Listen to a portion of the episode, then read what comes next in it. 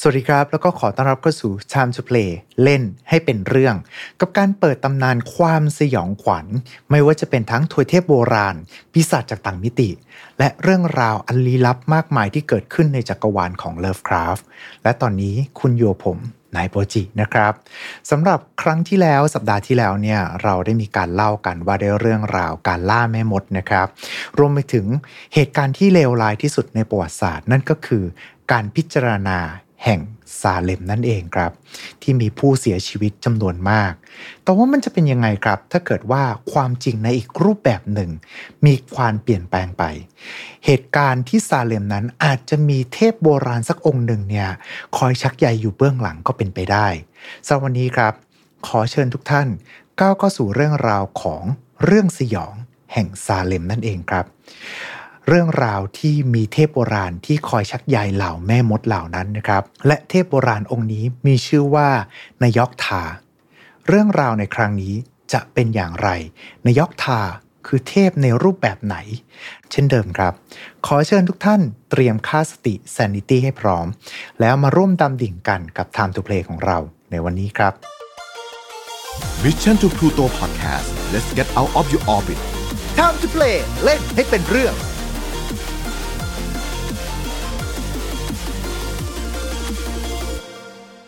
และแน่นอนนะครับว่าสำหรับวันนี้เนี่ยผู้ที่จะนำพาพวกเราก้าวเข้าสู่เรื่องราวความสยองขวัญ จะเป็นคนอื่นไปไม่ได้เลยนะครับ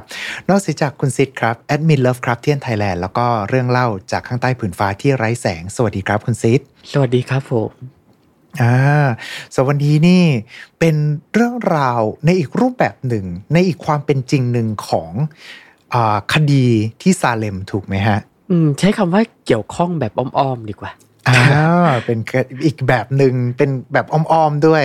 สำหรับครับผมเรื่องราวในครั้งนี้เนี่ย เห็นว่าอยู่ในจักรวาลของ Lovecraft แต่ว่าคนเขียนไม่ใช่ทาง Lovecraft โดยตรงถูกไหมครับอ่าใช่ครับผมเพราะเรื่องสั้นน่ะที่เรากำลังจะเล่ากันต่อไปอะนะจะเป็นผลงานของคุณเฮนรี่คัตเนอร์ครับซึ่งท่านเนี่ยเราก็เคยได้เอ่ยถึงไปในบทของ Cabinet of Curiosity ใช่ไหมที่มีเอ่อหนูสุสานนะอ๋อโอเคโอเคอ่า Cabinet of Curiosity ที่เป็นอ่าครับผมฉายทาง Netflix ตอนนั้นไปอ่าครับผมใช่ ก็อ่าฮะจะเป็นนักเขียนท่านท่านเดียวกัน ที่มาเขียนเรื่องสั้นเรื่องเนี้ยแหละ อืมแล้วคนคนนี้นี่คือเขาเขาก็คือเป็นเหมือนกับคนนักเขียนที่อยู่ในสำนักพิมพ์เดียวกันกับเลิฟคราฟถูกไหมฮะอ่าใช่ครับผม เพราะ The Salem Horror เนี่ยนะฮะก็จะถูกตีพิมพ์ลงในนิตยสาร West Tale เหมือนกันอ่าฮะแต่เป็นในปี 1937อืมอ่าก็คือช่วงที่ทางคุณเลิฟคราฟก็ยังมีชีวิตอยู่ด้วยยังมีชีวิตอยู่อ่าใช้คำว่ายังมีชีวิตอยู่ประมาณนี้ครับนะฮะผมก็น่าครัจะบผมเป็นอ่าเรียกว่าเป็นนักเขียนที่เป็นเพื่อนๆกันอยู่ประมาณนี้ เป็นยังไงดีล่ะในยุคที่ West Tale เนี่ยกำลังจะถึงช่วงเปลี่ยนผ่านแหละอืมครับ อืมไอซีแต่ก็เป็นเรื่องราวที่จัดอยู่ในกลุ่มการ์ตูนมิตอสเหมือนกันนะอืมครับผมอะแล้วสำหรับเรื่องราวความสยองในซาเลมครั้งนี้เนี่ย ในรูปแบบนี้มันเกิดอะไรขึ้นบ้างอันนี้ต้องให้ทางคุณซิดเล่าให้ฟังแล้วล่ะครับ ก็เป็นเรื่องเกี่ยวกับนักเขียนท่านหนึ่งอะนะฮะที่ชื่อคุณคาสันอืมครับเออต้องบอกไทำลายนิดนึงว่าเหตุการณ์เนี้ยก็น่าจะเกิดขึ้นในช่วงปีที่เรื่องสั้นนี้เขียนแหละก็คือในประมาณปี 1937อะนะฮะอือืมมครับ เออฉากหลังของเรื่องเนี่ยก็คือในแมสซาชูเซตส์อะไรนะที่อืมมีแบบว่ากะที่สมัยก่อนนะนะในช่วงประมาณศตวรรษที่ 17 เนี่ย จะมีการล่าแม่มงแม่มดอะไรเนี่ยนะฮะอืมครับซึ่งซาเลมเนี่ยก็เป็นสถานที่ขึ้นชื่อเลยในเรื่องนั้นนะนะอืมอืมซึ่งเรื่องราวมันก็มีอยู่ว่าคุณคาสันคนเนี้ยคือแบบเขาเป็นนักเขียนนะนะแล้วก็ครับอยากที่จะมองแบบว่า หาแบบสถานที่อันเงียบๆหน่อยคือ พอเป็นนักเขียนใช่ไหมเขาก็ต้องการแบบสถานที่เงียบๆเนี่ยเพื่อที่จะเขียนนิยาย ไม่งั้นมันไม่มีสมาธิเขียนนะอืม เขาก็หาไปหามา แล้วก็เขาก็ไปเจอบ้านหลังหนึ่งในซาเลมอะนะฮะบนถนนที่ชื่อว่าถนนเดอร์บี้อืมอืมมันก็จะเป็นแบบบ้านเช่าอย่างเงี้ยนะเปิดให้คนเช่าอืมคุณคาสันก็ไปเจอแล้วก็บอกว่าโอ้ยบ้านนี้ใช่เลย ก็เลยย้ายเข้ามาอยู่ อืมอืมไอซีฮะแต่ปัญหาก็คือไอ้บ้านเช่าหลังเนี้ยคือการละครั้งหนึ่งอะฮะเมื่อนานมาแล้วอะตอนประมาณศตวรรษที่สิบเจ็ดอย่างเงี้ยนะครับคือมันเคยเป็นบ้านของแม่มดแม่มดลายหนึ่งที่มีชื่อว่าอบิเกลพริน อืมซึ่งเหมือนว่าจะเป็นคนที่อยู่ในคดีพิพากษาแห่งซาเลมด้วยเหมือนกัน ก็ชื่อคล้ายๆดีกว่าเพราะแอบบี้เนี่ยเป็นชื่อที่ค่อนข้างโหลนะมอ๋อไอซีฮะในยุคนั้นก็จะมีคนชื่อนี้ค่อนข้างเยอะนะอย่างอบิเกลอะไรไว้แต่ชื่ออบิเกลพรินเนี่ย คือก็เป็นชื่อที่ถูกเอาไปใช้อ้างอิงในไอ้นี่ด้วย The Doom That Came to Gotham อืมก็คือไอชื่อพ่อหมอ warlock นะฮะที่อยู่ใน comic เรื่องนั้นก็อิงจากอบิเกลพริน นางนางคนนี้แหละฮะ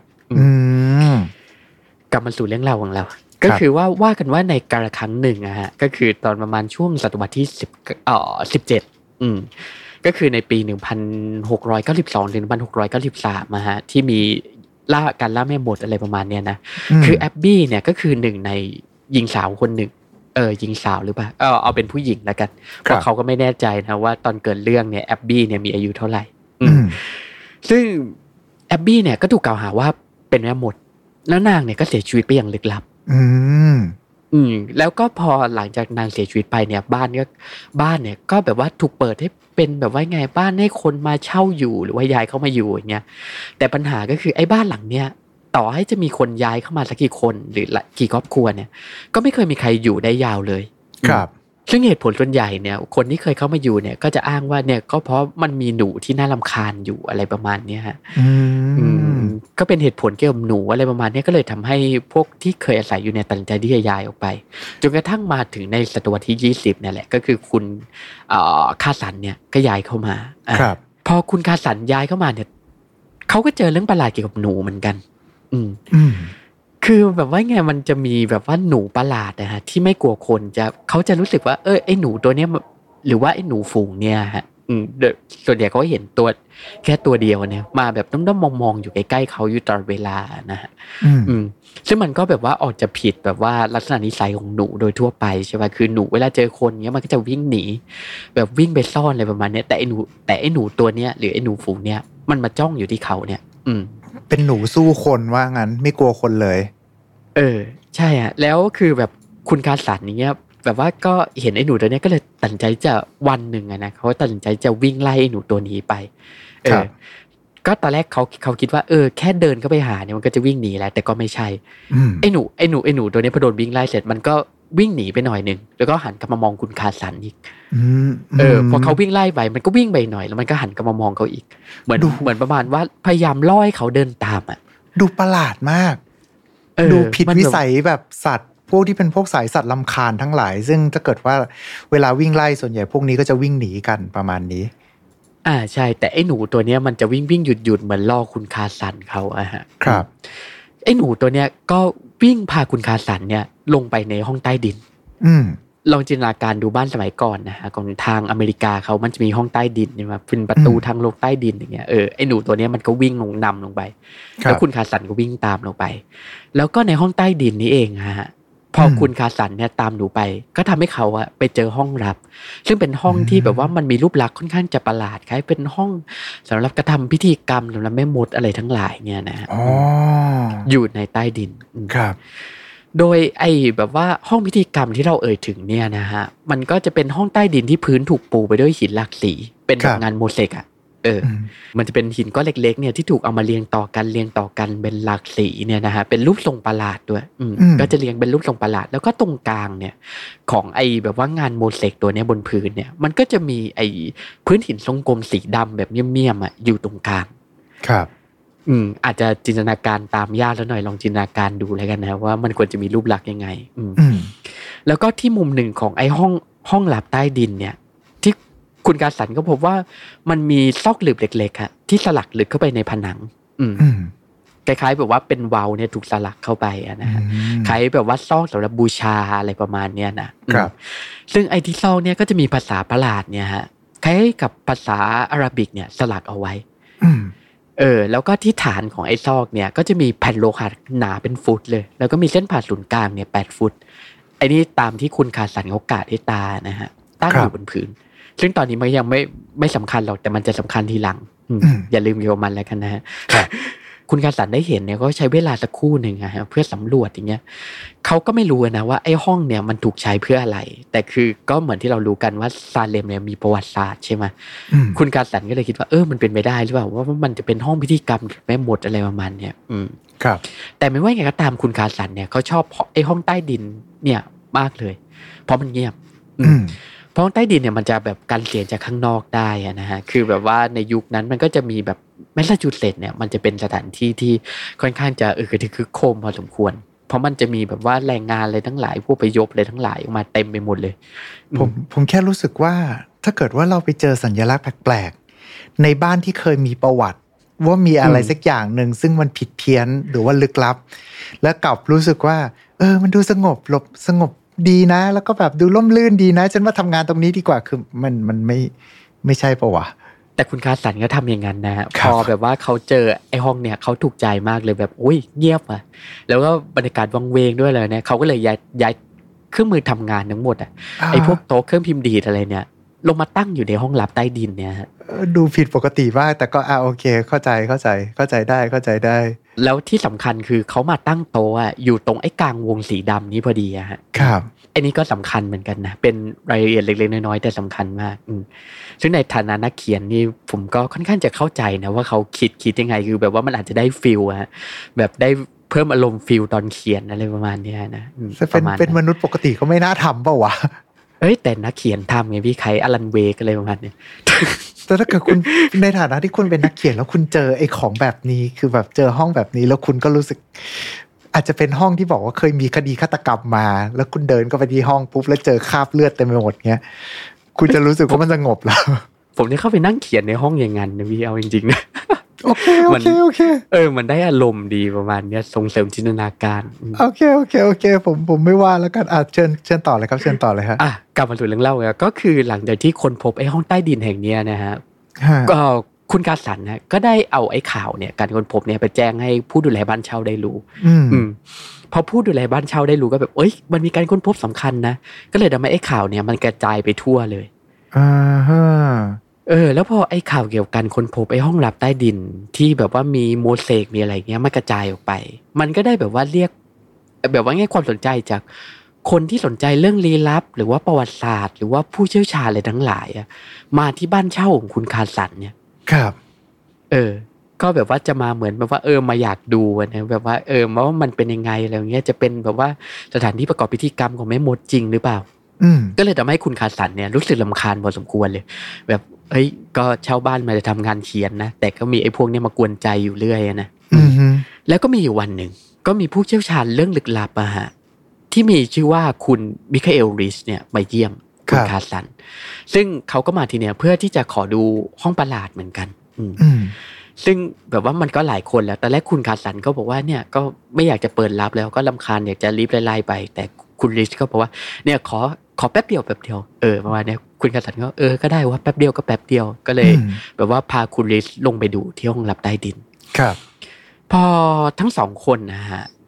ลงไปที่ห้องหลับใต้ดิน เขาเออคุณริชนะฮะที่แบบว่ามีประสบการณ์แบบเรื่องพวกนี้นะเขาก็รู้ได้ทันทีเลยว่า ไอ้ห้องเนี่ยมันอันตรายมากเลยนะคุณเออเขาก็บอกคุณคาสันบอกว่าเนี่ยคุณไม่ควรจะลงมาอยู่ที่นี่นะมันอันตรายมากเลย คนปกติก็รู้สึกว่าห้องแบบนั้นมันก็ควรจะดูอันตรายหรือเปล่าวะอาจจะเชิญต่อเลยครับแล้วเขาก็แบบว่าได้เริ่มเริ่มเล่าเรื่องเกี่ยวกับแม่หมดแอบบี้นะฮะให้กับแบบว่าคุณคาสันได้ฟังว่า เออมันแบบว่าเออ แม่หมดแอบบี้เนี่ยก็แบบว่ามีอำนาจเหนือธรรมชาติ แล้วก็ล่วงรู้เกี่ยวกับศาสตร์ลึกลับ ซึ่งจริงๆ มันก็ไม่ใช่แบบนั้นเหนือธรรมชาติอะไร แต่เขาบอกว่ามันเป็นวิทยาศาสตร์นะฮะที่ก้าวล้ำเกินไปกว่าที่มนุษย์ทั่วไปเนี่ย จะสามารถเข้าถึงหรือเข้าใจได้แล้วประมาณนั้นมมันเป็นการตีความในรูปแบบที่ว่าฝั่งของเวทมนต์คาถาที่เราเข้าใจ จริง ๆ แล้วมันอาจจะเป็นวิทยาศาสตร์ แต่ว่ามันก้าวล้ำเกินกว่าที่มนุษย์จะเข้าใจได้ อ่าใช่อะประมาณนั้น อืมเขาก็ได้อ้างว่าเนี่ยแอบบี้นะก็เป็นเหมือนแบบว่าไงผู้ที่รู้ไอสารลึกลับอย่างเงี้ยเออแล้วก็เป็นผู้ที่มีเป็นยังไงมีอำนาจเนี่ยมีอำนาจแบบก้าวล้ำมนุษย์ทั่วไปจริงๆอะฮะแล้วก็บอกว่าแอบบี้เนี่ยอาจจะเป็นคนที่สร้างไอห้องพิธีกรรมนี้ขึ้นมา แล้วก็อันตรายมากเลย ที่คุณคาสันอยู่ที่เนี่ยแต่แต่ก็อย่างว่าคุณคาสันเขาก็ไม่เชื่อแบบว่าอยู่ดีก็มีคนมีคนแปลกหน้ามามาบอกว่าเนี่ยให้ย้ายจากบ้านเช่าของคุณเนี่ย แล้วคุณจะย้ายออกเลยใช่ไหมคุณคาสันเขาก็แบบไงว่าแบบทำไมฉันต้องย้ายออก ฉันไม่เชื่อเรื่องอะไรอย่างเงี้ยประมาณนั้น ครับ แต่ยังไงก็ตาม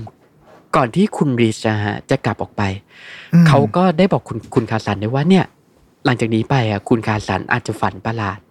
ก็พยายามที่จะไอจำความฝันที่คุณฝันเนี่ยให้ได้ก็แล้วกัน แล้วก็ถ้าเป็นไปได้ก็ติดต่อเขาด้วยประมาณเนี้ยอืม ซึ่งคุณคาสันก็ไม่เชื่อนะฮะแต่ในเวลาต่อมาคุณคาสันก็ฝันจริงๆอะนะครับ แต่เขาก็แต่ตอนแรกเขาจำไม่ได้นะว่าไอ้ฝันประหลาดเนี่ยมันคืออะไรใช่ป่ะเพราะด้วยปกติเวลาเราฝันเนี่ยพอเราตื่นขึ้นมาเราก็จะลืมเกี่ยวกับมันใช่ไหมฮะใช่ครับ แต่ยังไงก็ตามอะคุณคาสันเขาก็แบบเป็นไงเดียเขาก็รู้สึกแบบตื่นตกใจแล้วก็เหนื่อยอะฮะหลังจากตื่นขึ้นมาประมาณเนี้ย อืม ก็ทำให้แบบว่าเขาแบบว่าอยู่ในบ้านไม่ได้แล้ว แบบว่าอยู่อยู่ในบ้านแล้วก็รู้สึกอึดอัดนะนะก็เลยตัดใจที่จะออกไปเดินเล่นทั้งที่แบบว่าหลังจากที่ตื่นขึ้นมาเนี่ยก็เป็นช่วงเช้ามืดแค่นั้นเอง อืมพอแบบว่าออกเดินไปสักพักเนี่ยในถนนนี่เขาไม่คุ้นเคย คือจริง ๆ แล้วคือแบบว่าไงเขาเดินไปในเส้นทางที่เขาไม่ได้ใช้ด้วยปกติอะครับ แล้วไอ้เส้นทางนี้ก็พาเขาอะเดินทางผ่านสุสานของเมือง อืมอืม แล้วตอนที่เขาเดินไปถึงสุสานเนี่ยเขาก็พบว่ามันมีคนนะฮะกำลังมุงดูอะไรสักอย่างอยู่ อืมเออคือเขายังไม่ได้เข้าไปในสุสานนะหมายถึงที่หน้าสุสานแบบสุสานของทางอเมริกาเขาจะเป็นแบบว่าเป็นสวนใหญ่ใช่ไหมแล้วก็จะมีรั้วล้อมรอบอย่างเงี้ยเออ ก็จะมีคนเนี่ยมุงดูอยู่ที่รั้วแหละ อืมแล้วพอเขาเดินไปใกล้ๆอะเขาก็พบว่าเนี่ยมันมีคนคนหนึ่งอะฮะที่ยืนเกาะรั้วอยู่เป็นผู้เสียชีวิต เออ ยืนเกาะริมรั้วของสุสานอยู่เนี่ย มีคนเสียชีวิตเกาะครับผมด้วยสภาพที่เขากำลังเกาะอยู่ริมรั้วอ่าใช่ก็คือยืนตายทั้งที่เกาะอยู่ริมรั้วเนี่ยแหละอ่าแล้วก็พอคุณคาสันก็ไปใกล้ๆก็พบว่าเออสีหน้าของผู้ที่ตายเนี่ย คือแบบว่าอยู่ในสภาวะแบบตื่นตกใจเต็มที่อะเห็นเหมือนประมาณว่าเห็นอะไรสักอย่างจนช็อกอะประมาณนั้น ช็อกแล้วก็ตายไปเลย อืม แล้วก็ภาพของผู้เสียชีวิตหมายถึงใบหน้าของผู้เสียชีวิตเนี่ยแปลว่ามันก็ตรึงอยู่ในความทรงจำของคุณคาสันนะนะฮะทำให้คุณคาสันเนี่ยรู้สึกกลัวเป็นอย่างมาก ก็เลยทำให้เขาแบบยังไงก็อยากแบบเดินเล่นค่าค่าเวลาไม่อยากกลับบ้านอย่างเงี้ยฮะ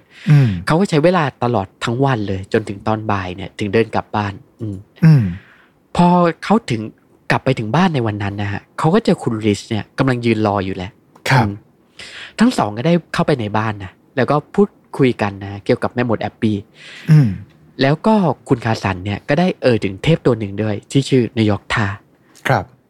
เออ ซึ่งคุณคาสันก็ก็บอกว่าเนี่ยแอบบี้เนี่ยก็เป็นทาสของนายกทาเนี่ยนะฮะ แล้วเขาก็บอกว่าแบบสรุปคร่าวๆนะว่าคุณคาสันเนี่ยกำลังถูกแม่มดตัวเนี้ยควบคุมนะเพราะคุณเนี่ยได้เข้าไปนั่งอยู่ไอ้ภายในวงแหวนสีดำเนี่ยที่อยู่ใต้ดินเนี่ยแหละ อืม เออคือถ้าอธิบายเพิ่มเติมก็ประมาณว่าถ้าเกิดคุณเข้าไปอยู่ในไอ้วงแหวนสีดำเนี่ยนะฮะคุณจะแบบว่าสามารถที่จะแบบว่าตอบสนองต่อไอ้สภาวะการแปลกประหลาดอะไรทั้งหลายเนี่ย ได้ง่ายขึ้นประมาณสามารถที่จะตกเป็นเหยื่อของแม่มดได้ง่ายขึ้นคล้ายกับว่าไอ้ภาพโมเสกเนี่ยมันเป็นกับดักอะฮะที่แม่มดแอบบี้วางไว้ อืมแล้วก็เป็นคุณคาสันนี่เองอะฮะที่ถูกหลอกให้ไปสู่ศาลในคืนก่อนหน้าเพื่อที่จะปลุกแม่มดเนี่ยกลับขึ้นมาจากหลุม อ๋อ อ้าว แล้วมันเกี่ยวอะไรกับคนที่เสียชีวิตอยู่ตรงริมรั้วหรือเปล่าฮะก็อาจจะเป็นไปได้ว่าเอ่อยังไงดีล่ะเอ่อแอบบี้เนี่ยได้ตื่นขึ้นมาจากหลุมในสภาพที่แบบว่าเหมือนกับปีศาจเลยแล้วก็มีคนไปเห็นก็เลยตกใจมากจนเสียชีวิตไปประมาณนั้น ครับ ต้องอธิบายเพิ่มเติมนิดนึงว่าเอ่อตรงนี้เขาเอ่ยถึงในเรื่องสั้นเนี่ยนะว่าจริง ๆ แล้วอะแอบบี้ถูกตัดสินว่าเป็นแม่มด เออ หมายถึงในแบบว่าศตวรรษที่สิบเจ็ดเนี่ยถูกตัดสินเรียบร้อยแล้วว่าเป็นแม่มดแล้วจะถูกจับไปเผา แต่ปัญหาคือไฟเนี่ยไม่สามารถที่จะเผานางได้เพราะฉะนั้นเขาก็เลยตัดตัดสินใจที่จะตอกลิ่มมาเนี่ย ใส่ใส่ศพของแอปปี้เอาไว้ ครับ เพื่อไม่ให้นางลุกขึ้นมา อืม แล้วนางก็อยู่ในหลุมอะนับตั้งแต่ตอนนั้นเลย จนกระทั่งแบบว่าคุณคาสันเนี่ยถูกหลอกให้ไปที่สุสานแล้วก็ไปเอาไอ้ลิ่มที่ปักอยู่บนอกของนางเนี่ยออกทำให้นางเนี่ยสามารถที่จะลุกกลับขึ้นมาได้ประมาณนั้นนี่คือต้องอธิบายเพิ่มเติมนะว่ามันเกี่ยวข้องอะไรกับสุสานเนี่ยประมาณนั้น ครับ อืม ซึ่งคุณลิศก็มาไซโคคุณคาสันอีกบอกว่าย้ายออกเถอะ อยู่ที่นี่ไม่ดีแน่นอนประมาณนั้นเพราะถ้าเกิดว่าคุณคาสันอยู่ที่นี่เนี่ย คุณคาสันก็จะถูกแม่หมดตัวเนี้ย ใช้ให้ไปทาเรื่องเร็วๆต่อไปอะฮะแล้วก็อาจจะส่งผลทำให้แบบว่าเกิดปัญหากับชุมชนเนี่ยตามมาซึ่งเหตุการณ์นั้นเนี่ยก็คือเกิดขึ้นในขณะที่คุณคาสันเนี่ยกำลังหลับอยู่ถูกไหมครับ อ่าใช่ครับผมก็คุณลิศคุณลิศก็บอกเลยเนี่ยเสนอเออตอนแรกก็บอกว่าเนี่ยเดี๋ยวให้ พันดอลลาร์เลยย้ายออกเดี๋ยวนี้เลย คุณกาสันบอกไม่เอา งั้นหมื่นดอลลาร์ไหมคุณกาสันบอกไม่เอาจะเขียนนิยายให้จบโอ้โหแต่ในยุคนั้นนี่หมื่นดอลลาร์ผมว่าก็ก็น่าเอาแล้วนะอะแต่เชิญต่อเลยครับ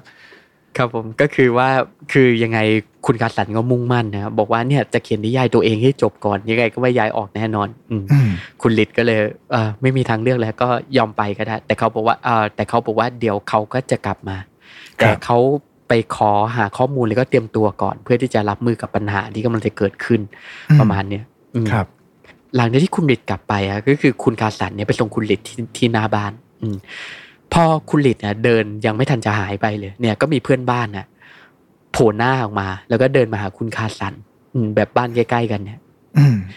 ก็เดินก็เดินมาหา แล้วก็มาบ่นกับคุณคาสันให้ฟังว่าเนี่ย บ้านของคุณคาสันนะทำให้ลูกสาวของเธอตกใจ เออคุณคาสันก็งงเอ้าผมไม่ทำอะไรให้คุณวะประมาณเนี้ยอืเพื่อนบ้านก็ก็บอกว่าเมื่อตะกี้นี่เมื่อเร็วๆนี้เองนะฮะมีบางสิ่งน่ากลัวเทาๆเนี่ย คล้ายกับแม่มดเลย เดินเข้าไปในบ้านคุณคาสันเนี่ยแล้วก็ลูกสาวของเธอไปเห็นพอดี แล้วก็ลูกสาวของเธอก็ตกใจมากแล้วก็ไปร้องไห้เธอฟัง อืครับ เพื่อนบ้านก็เลยมาบ่นให้คุณคาสันฟัง อืมอืมคุณคาสันก็แบบมึนงงสับสนมากเลย แต่ก็เดินกลับไปในบ้านนะอืม เออ แล้วคุณเอ่อพอแบบว่าเดินกลับไปในบ้านแบบคุณคาสันก็ไม่รู้จะทำยังไงอะก็แบบว่าตอนแรกเขาก็แบบไม่อยากไปที่ห้องใต้ดินอย่างเงี้ย แต่ด้วยเหตุผลกลใดก็ตามอะเขาก็ลงไปที่ห้องใต้ดินอีก แล้วก็เข้าไปหลับในห้องใต้ดินนั่นแหละครับ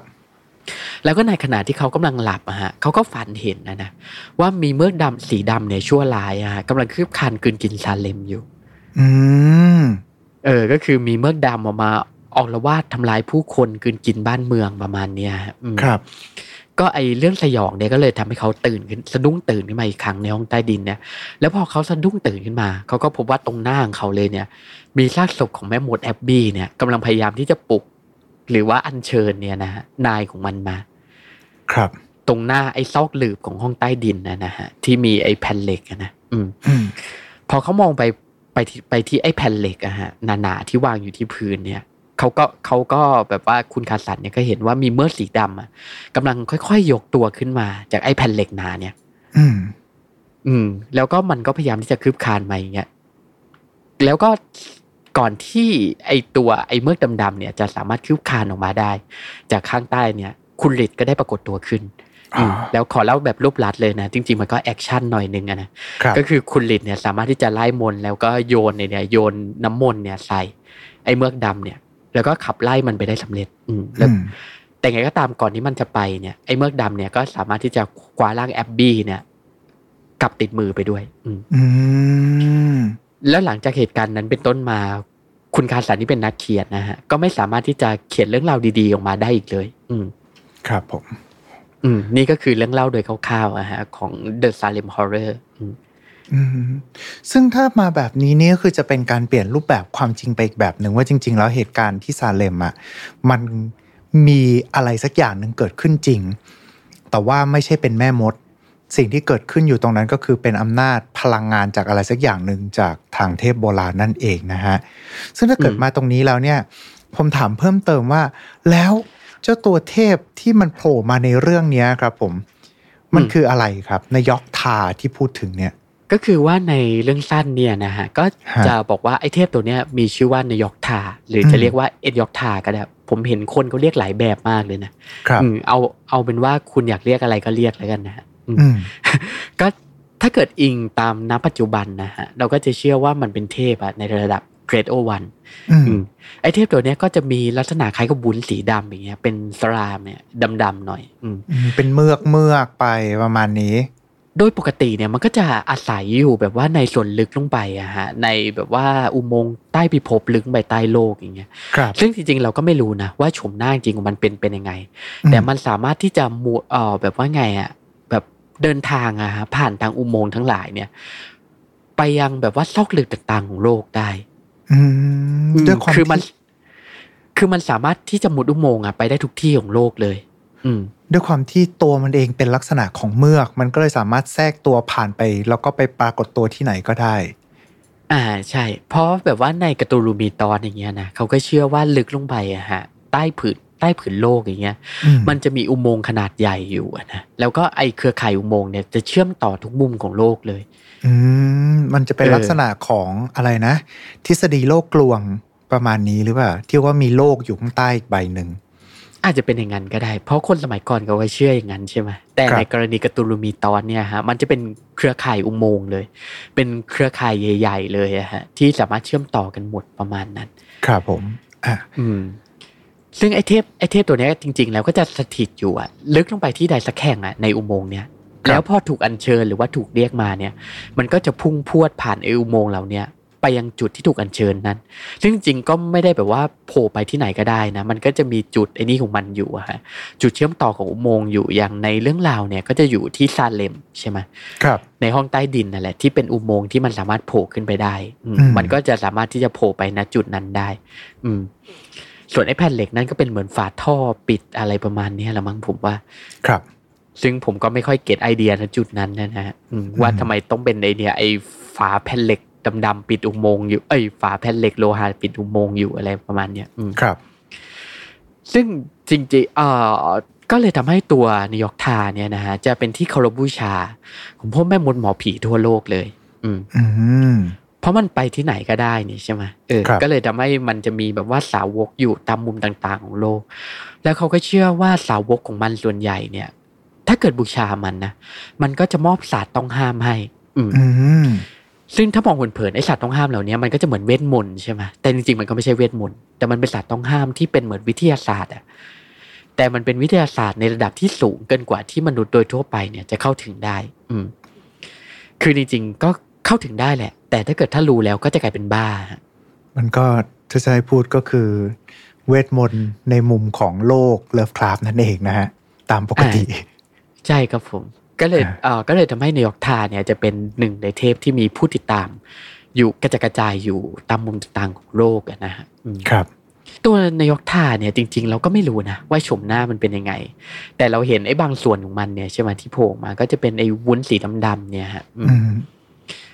ก็ขึ้นอยู่กับจินตนาการอะไรกันเพราะจริง ๆ เราเราก็เห็นอาร์ตแบบเยอะแยะมากมายเลยนะ เกี่ยวกับรูปโฉมของมันว่ามันควรจะมีรูปลักษณ์ยังไงแต่ส่วนใหญ่ก็จะถูกวาดออกมาเป็นระยางดำๆอย่างเงี้ยนะฮะเป็นก้อนอะไรสักอย่างหนึ่งเป็นระยางดำๆเป็นก้อนก้อนดำๆที่มีระยางใช้คำนี้แล้วกัน อ่าใช่ ซึ่งตัวนิวยอร์กทาเนี่ยนะก็จะถูกเอาไปขยายอะนะคือแบบว่าในเรื่องเล่าที่เป็นต้นกำเนิดของมันเนี่ย ก็คือเรื่องเรื่องเล่าที่เราได้เล่าไปเนี่ยแหละครับ แต่ในภายหลังเนี่ย มันก็ถูกเอามาใช้ในเกมอย่าง Call of Cthulhu อย่างเงี้ยหรือใน Arkham Horror เนี่ยนะฮะแล้วเรื่องราวของมันเนี่ยก็ถูกขยายต่อออกไปอืม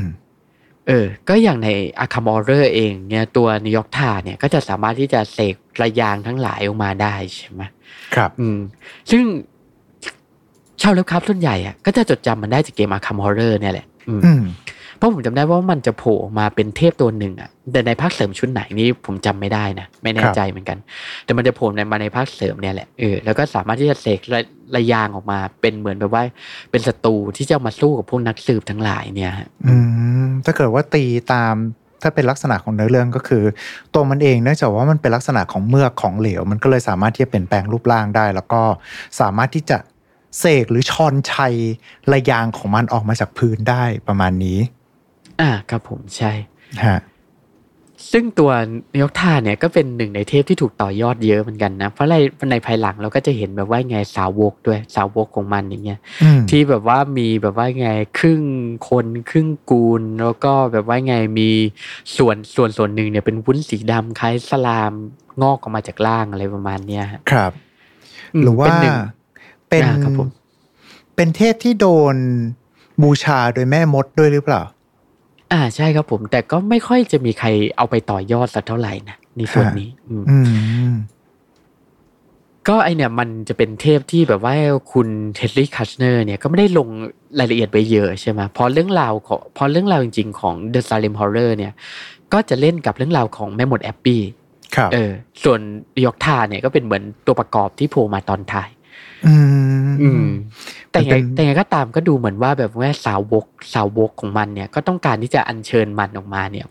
เพื่อที่จะทำอะไรสักอย่างแล้วผลลัพธ์ก็อาจจะเป็นเหมือนในฝันของคุณคาร์สันนะฮะที่แบบว่ามันออกมาอาละวาดแล้วก็สามารถที่จะทำลายเมืองได้ สร้างความวุ่นวายในสเกลใหญ่ ๆ ได้เหมือนกันเพราะว่าค่อนข้างชัดเจนว่าถ้าเกิดว่าเป็นลักษณะนี้เนี่ยนายกทา เวลาคนที่เรียกออกมาก็คือต้องการที่จะได้ความรู้ ผมแค่ไม่เข้าใจว่านายกทาจะได้อะไร จากตรงนี้กลับไปมากกว่าประมาณนี้แหละครับนั่นสิเพราะเราก็คงไม่มีทางเข้าใจอะครับเพราะถ้าเกิดเราเข้าใจ เราก็คงจะกลายเป็นบ้าไปครับผมเพราะฉะนั้นอย่าไปเข้าใจเลย แล้วตอนที่นายกทาถูกขับไล่ไปได้ อันนั้นมันมีบทสวดไหน หรือว่าต้องใช้น้ำมนต์อะไรเป็นพิเศษไหมถึงจะจัดการมันได้ ถ้าว่ากันจริงๆนี่คืออิงตามแบบคอประตูรูนะฮะ มันก็จะเป็นบทสวดบทสวดพิเศษอะฮะของทางอียิปต์เขาอืมคือแบบว่าเป็นบทสวดโบราณอย่างเงี้ย ส่วนส่วนน้ำมนต์เนี่ยก็จะเป็นจะเป็นน้ำมนต์ที่จำเป็นจะต้องเตรียมการเป็นพิเศษด้วย มีมีวิธีอะไรยังไงไหม นั่นน่ะสิ เพราะเขาก็ไม่ได้บอกไว้อะมันก็เป็นแบบว่าคล้ายๆสัตว์ลึกลับสัตว์ต้องห้ามอะไรอย่างนี้เหมือนกัน ที่จำเป็นจะต้องใช้เวลาในการเตรียมตัว เพราะอย่างคุณบิดเองเขาก็แบบว่าไงจำเป็นจะต้องไปหาข้อมูลแล้วก็เตรียมตัวมา เพื่อที่จะมาต่อสู้ทีหลังใช่ไหมฮะอืมแล้วก็เห็นว่าจริง ๆ แล้วเจ้านายกไทยเองนี้ก็มีปรากฏอยู่ในบันทึกของในโครโนมิคอนด้วยเหมือนกัน อ่าใช่เพราะในเรื่องเนี่ยจะมีการการเอ่ยถึงว่าข้อมูลเนี่ยจะถูกเขียนถึงในในในโคโนมิคอนนะครับอืมในสำเนาซึ่งคุณรีดเนี่ยก็ไปหาข้อมูลจากไอในโคโนมิคอนจะขอจะขอสมุดมาเนี่ยแหละเออแล้วก็ข้อมูลณณจุดเนี้ยที่รู้เอามาสู้กับมัน ถ้าเกิดผมจะไม่ผิดรู้สึกว่าใจนี่มั้งในคอประตูลูอะไอตัวเนี้ยมันจะมันจะกลัวอังด้วย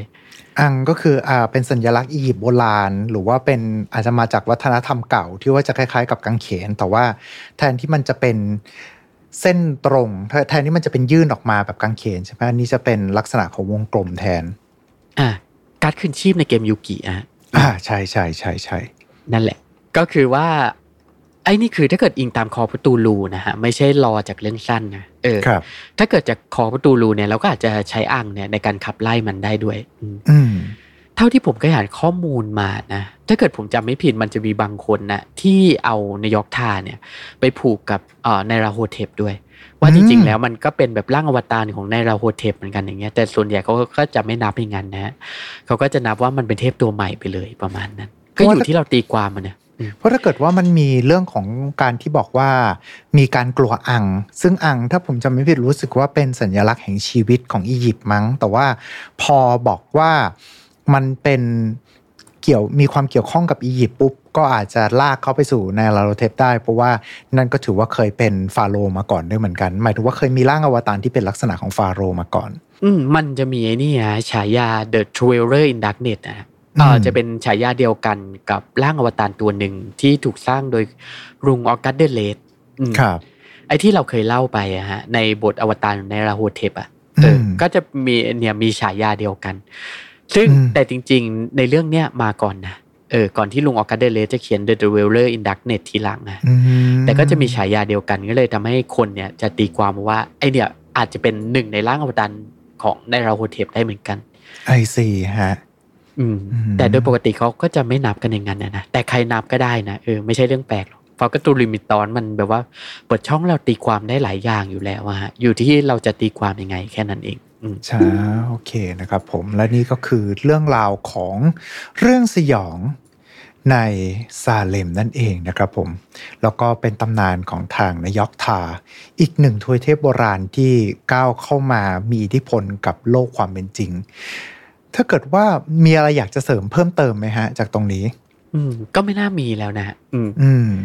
ก็ถือว่าเป็นเรื่องราวอีกเรื่องราวหนึ่งนะฮะที่มาอยู่ตรงนี้กันนะครับวันนี้ก็ต้องขอขอบคุณคุณซิปเป็นอย่างสูงนะครับ ผมสำหรับเรื่องราวของเราในวันนี้นะครับ ขอบคุณทุกท่านที่ฟังมาจนจบเช่นกันครับผมครับผมก็เผื่อถ้าเกิดรอบหน้าไปเล่นบอร์ดเกม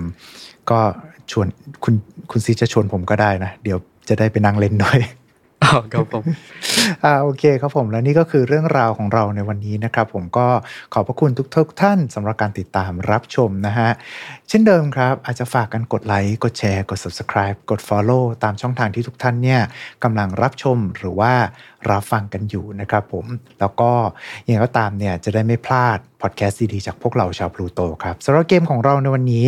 ถ้าเกิดว่าฟังมาถึงตรงนี้ช่วยพิมพ์เข้ามาหน่อยได้ไหมฮะว่า ถ้าเกิดว่าพูดถึงการล่าแม่มด